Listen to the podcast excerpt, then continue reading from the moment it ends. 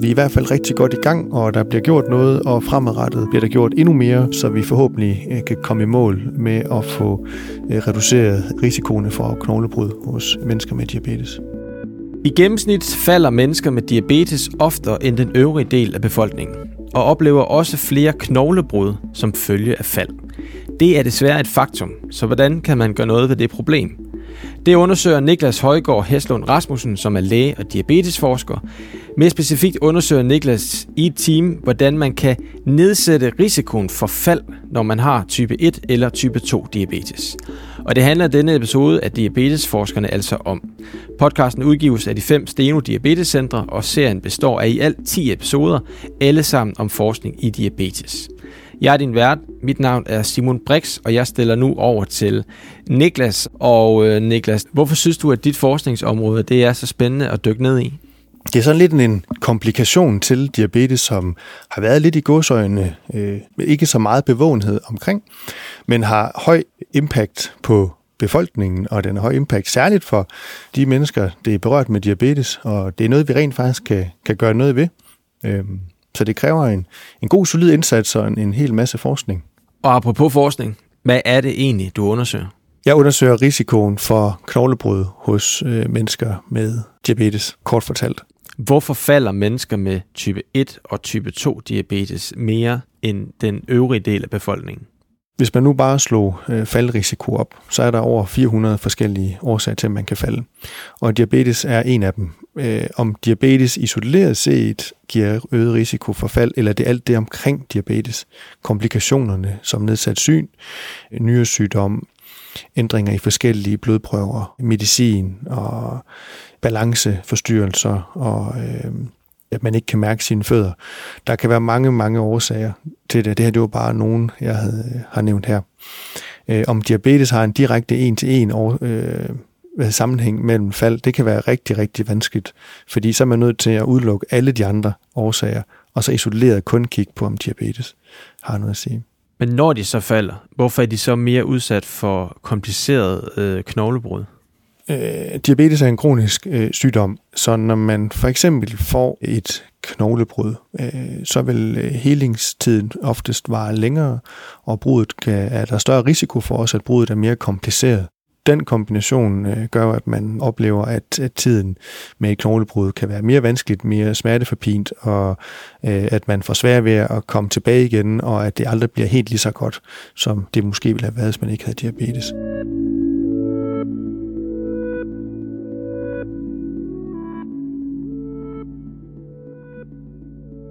Det, at man kan falde, og man kan, at man kan opleve komplicerede brud øh, og en lang helingstid, er det fordi, at man har øh, svagere knogler end mennesker uden diabetes?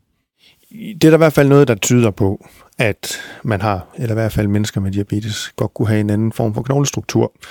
Fordi når vi sammenligner almindelige scanninger, og så ser, hvor meget mineralindhold der er i knoglerne, så har øh, mennesker med type 2 diabetes ofte øh, et højere indhold, hvorimod type 1 øh, diabetes, der ser vi et lavere indhold. Men når vi så sammenligner de to ting, øh, så burde der nummer et være en reduceret risiko for knoglebrud hos type 2, men ja, og en, øh, en markant øget risiko hos øh, type, eller i hvert fald en øget risiko hos type 1. Men det vi ser, når vi kigger på antallet af knoglebrud, så, jamen, så er der faktisk flere hos både type 1 og type 2. Og ikke nok med, at der er flere, der er væsentligt flere i forhold til den beregnede, eller man kunne sige, øh, estimerede eller forventelige øh, mængde af knoglebrud. Så altså er det ikke udelukkende forklaret alene ud fra mængden af knoglemineralindhold, men for eksempel også strukturen inde i knoglerne eller vævene omkring. Fordi sjældent set er det kun én struktur, der er, eller én blodprøve eller en markør, der, er, der, øh, der giver udslag i, om man, man, man har øget risiko for det ene eller det andet. Så det er nok et samspil mellem flere, det er det et samspil mellem flere forskellige faktorer også inde i knoglen. Øh, man kunne måske sammenligne det med, hvis man så et øh, så en bygning, et højhus, øh, fra siden af, hvor det ene var lavet af måske af kridt, og det andet var, øh, vi kunne sige, Eiffeltårnet. Så ved første øjekast, så vil øh, Eiffeltårnet måske se lidt mere tyndsligt ud indeni, men har en væsentlig bedre struktur og kan, er modstandsdygtige for bindelse. Lad os nu bare sige jordskælv eller alt muligt andet, der står. Nu er man jo ingeniørmæssigt langt øh, øh frem, længere frem, end man var dengang, man byggede Eiffeltårnet. Men, øh, men kridtet derimod, det vil øh, straks knække og vælte og brække øh, langt hurtigere og få meget mindre belastning, end Eiffeltårnet ville. Og det er lidt det, man kunne forestille sig hos øh, mennesker med diabetes og den her ændrede knoglestruktur. Og hvad er det så i sidste instans hele meningen med din forskning, den så er? Altså hvad er det så du, præcis, du gerne vil finde ud af at kunne hjælpe folk med? Ja, vi vil jo rigtig gerne kunne reducere øh, mennesker med diabetes risiko for knoglebrud, så de bliver mere sammenlignelige med baggrundsbefolkningen. Vi bliver ældre og ældre, og flere får, øh, og når vi bliver ældre, så er der flere, der får knogleskød. Hvis vi er heldige nok at blive gamle nok, så får de fleste af os knogleskødhed.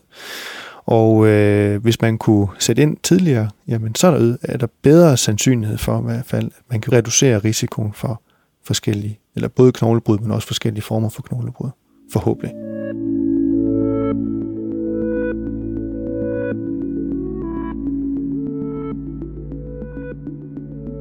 Ser man på hele befolkningen rammer knogleskørhed ca. 40% af alle kvinder og 17% af mænd. Det har længe været kendt, at knogleskørhed rammer mennesker med type 1-diabetes. Til gengæld er det ret nyt, at det også rammer mennesker med type 2-diabetes. Og så er det helt nyt, det her med at undersøge, om mennesker med diabetes falder mere end andre med knogleskørhed. Men hvordan undersøger forskerne det så?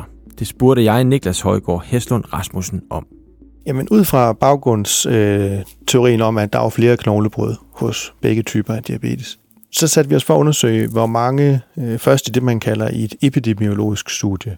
Og det er øh, nogle store populationsstudier, hvor man går tilbage i tiden og ser, og der kan man typisk inkludere flere tusind og flere hundredtusind mennesker, og så sammenligner man grupper, og så, så kigger man på årsags, øh, mulige årsagssammenhæng, altså om A følger B, og når man har øh, en idé og en tanke, det er det, vi har gjort, at vi har set, at eller mennesker med diabetes ser ud til at falde mere end mennesker uden diabetes, så A kunne følge B, og det tester man så i et klinisk studie, som er det, vi så bruger øh, største af, af vores øh, energi og, og krudt på.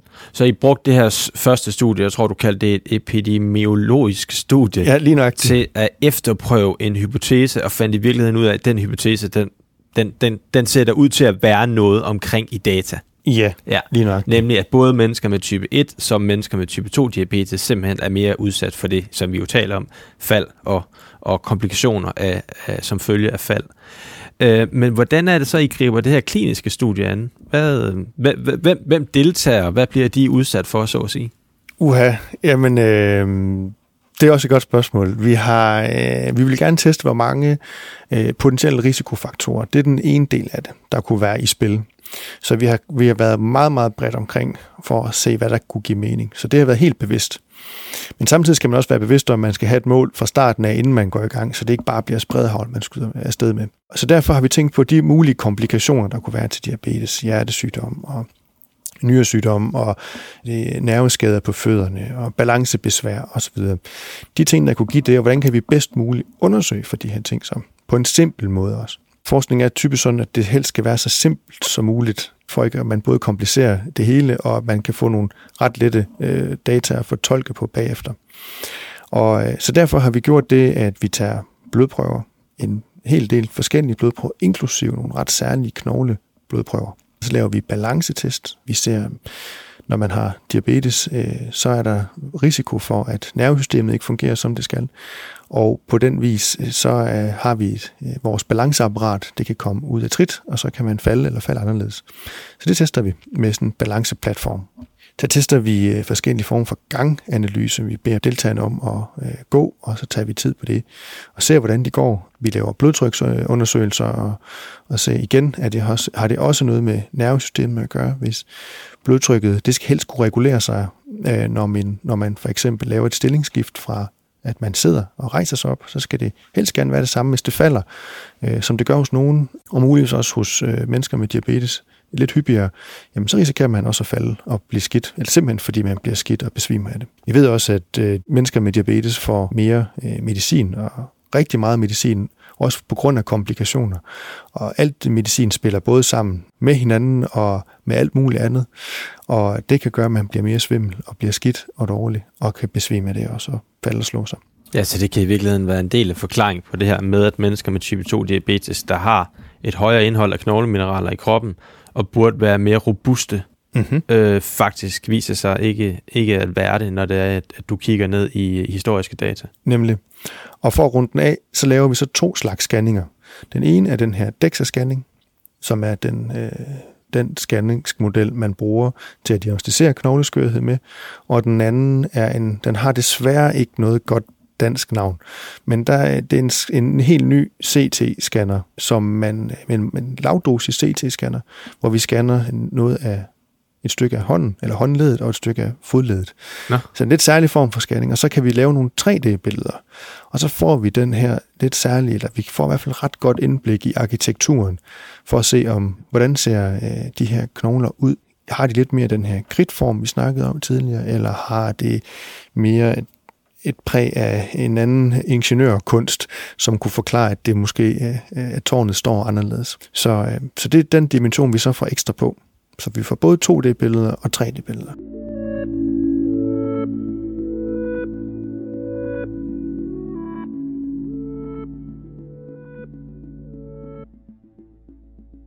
Er der nogle udfordringer i at støtte på sådan rent metodisk, eller er der måske nogle overraskelser undervejs i det her studie, som er kommet bag på dig?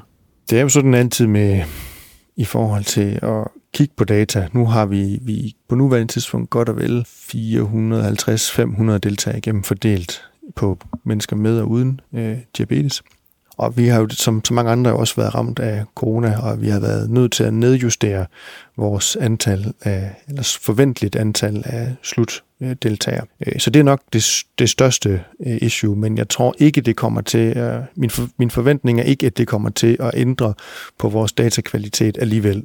Fordi vi har nok af det, man kalder statistisk power for at, at kunne lave vores beregninger alligevel. Ja, for I, I virkeligheden gået fra, at I havde et håb om at få 800 deltagere med, ikke, til at, at få 600 deltagere. Lige nøjagtigt. Og, og med den samme fordeling mellem mennesker med type 1 diabetes, mennesker med type 2 diabetes og, og mennesker uden diabetes. Ja, lige nøjagtigt. Ja. Hvad er det mest interessante, synes du, ved, ved din måde, øh, sådan den metodiske del af dit studie? Jeg synes måske det allermest interessante er, at vi øh, har mulighed for ved det setup, vi har gjort, at knytte det sammen til andre væv så det ikke kun er knoglerne, vi ser på. Øh, for sjældent i forskning og sjældent i, i litteraturen er det et element, der udgør øh, det endelige svar. Så ved hjælp af vores øh, DEXA-scanninger, øh, der laver vi faktisk også helkropsscanninger, hvor vi får mål på, hvor meget muskelmasse man har, og hvorhen det sidder på arme og ben, og vi får et godt mål for, hvor meget fedt man har i kroppen, og hvorhen det sidder. Sidder det for eksempel ude på hofterne? Man kunne sagtens forestille sig, at fedtvæv, der sidder mere ude på hofterne, også beskytter mod hoftebrud, hvis man nu for eksempel lander, fordi så er det fuldstændig ligesom at have en form for pude på hofterne. Og, og tilsvarende finder, kan vi også se, hvor meget fedt man har inde omkring organerne. Og det vi ved rigtig meget om, det er, at hvis man har meget fedt inde omkring organerne, så er det også det, der tit, eller i hvert fald er med til at drive forskellige former for, for sygdomme og komplikationer også til diabetes. Øh, hvorimod andre kan have et BMI på, eller nogen kan have et BMI på måske 35, som jo er klassificeret som, i hvert fald som fedme, men, men have et meget lavt indhold af fedt ind omkring øh, organerne. Og vil det så også tilsvarende afspejle sig i, i knoglebilledet, øh, når vi laver de andre særlige former for scanninger og sådan noget? Kan vi se, har det, har det en sammenhæng?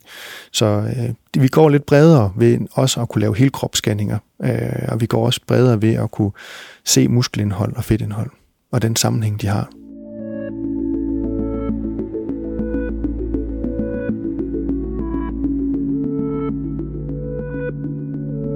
Hypotesen i Niklas Højgaard Heslund Rasmussens studie det er, at knoglestrukturer er anderledes hos mennesker med diabetes, og at man derfor blandt andet har øget risiko for knoglebrud og for at falde mere eller falde anderledes, og at disse forhold bidrager til flere og komplicerede knoglebrud.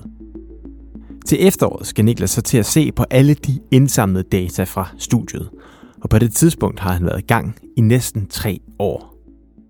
Nu vil jeg gerne øh, prøve at kigge en lille smule øh, fremad fordi øh, nu har du efterhånden, øh, eller I, fået samlet en del data sammen, som der jo skal analyseres. Hvad forventer du, at øh, du kommer til at læse ud af de data der, når du skal til at analysere? altså først og fremmest så glæder jeg mig helt vildt til at kigge på, på de data. Nu har vi været i gang i to og et halvt år, så, øh, og jeg har ikke lavet det eneste sneak peek ind i, i data, fordi det må man jo helst ikke, for at data skal være så godt som muligt. Så jeg bliver så lidt farvet af det undervejs. Som det må have været svært. Det er rigtig, rigtig svært, fordi øh, man, har jo lidt, man har en idé om det undervejs, men om den idé holder stik eller ej, det er jo, det er jo kun gissninger, så, øh, så jeg glæder mig helt vildt meget til at se på, på data. Forhåbningen er jo, at vi bliver klogere på forskellige former for risikofaktorer. Og forventningen eller forhåbning er også, at vi får et, et anderledes, øh, mere nuanceret indblik i knoglestrukturerne i forhold til, hvad diabetes kan, kan gøre ved knoglestrukturerne. Så det er sådan det overordnede. Øh, sådan, øh, men jeg kan ikke rigtig præcisere det nærmere. Og så er der det her med, at det på et eller andet tidspunkt skal føre til, at man så vil kunne hjælpe de berørte her ved at sætte tidligere ind med forebyggende behandling. Men det ligger altså ikke inden for dit studie, så hvad, hvad, hvad kunne næste step være? Nej, det gør det desværre ikke. Der, der skal rigtig meget god, højkvalitetsforskning til, øh, og øh, det her det er et skridt på vejen, og øh, forhåbningen er jo også, at når vi om øh, nok om et par år fra nu, har vi endnu mere data fra opfølgning af fald øh, og knoglebrud fra det studie, vi har nu. Og øh, vi kan efteranalysere mange af de data, vi får øh, med forskellige software-teknikker og andre ting, og vi kan bruge det til også noget, som der hedder prædiktionsmodeller, og hvis man har det, giver det så... Er det et meget, meget fint ord, som de bruger ude på universitetet i forhold til at se, øh, i virkeligheden er det egentlig, øh, man putter en masse parametre ind i en stor sort boks i en computer, og så bruger den noget computerkraft til at vurdere, øh, hvad er risikoen for A, hvis man har B eller C for eksempel. Så den kan lave sådan nogle øh, predictions. Ja, okay. Og så kan man lave nogle modeller. Og det er også blandt andet det, vi kan bruge vores data til, når vi er helt i mål. Så øh, der kommer... Nogle forudsigelser simpelthen? Simpelthen nogle forudsigelser øh, for knoglebrud. Og det kan jo igen være med til at så se, hvem er det så, vi, vi bedst muligt kan behandle på det mest tidlige tidspunkt. Ikke? Det lyder i hvert fald som om, at der er mulighed for at, at bevæge sig videre ned ad den sti her, som, som du er på vej ned af. Tør du sige, hvor, øh, hvor man kunne være henne sådan rent vidensmæssigt hos jer diabetesforskere om, lad os sige, 5 eller 10 år. Jeg fisker selvfølgelig efter, hvornår det her det for alvor kommer mennesker med type 1 og type 2 diabetes til gavn. Det, det er der desværre ikke noget godt svar på. Desværre ikke. Det kræver, at man laver studier, hvor man giver medicin, og så tester det. Mennesker med diabetes, de skal have noget medicin på et tidligere tidspunkt, og så skal man sammenligne det med en gruppe, som for eksempel får det senere. Mm. Så man, vi mangler den dimension på, det kan man kalde hypotesebekræftende studier. Øh, så det er, lidt, det, det er der, vi er nu. Og om det tager to, tre eller fem år, det kan være vanskeligt at se. Sådan er det ofte med jer forskere. Vi må holde øje. Absolut. Det bliver spændende.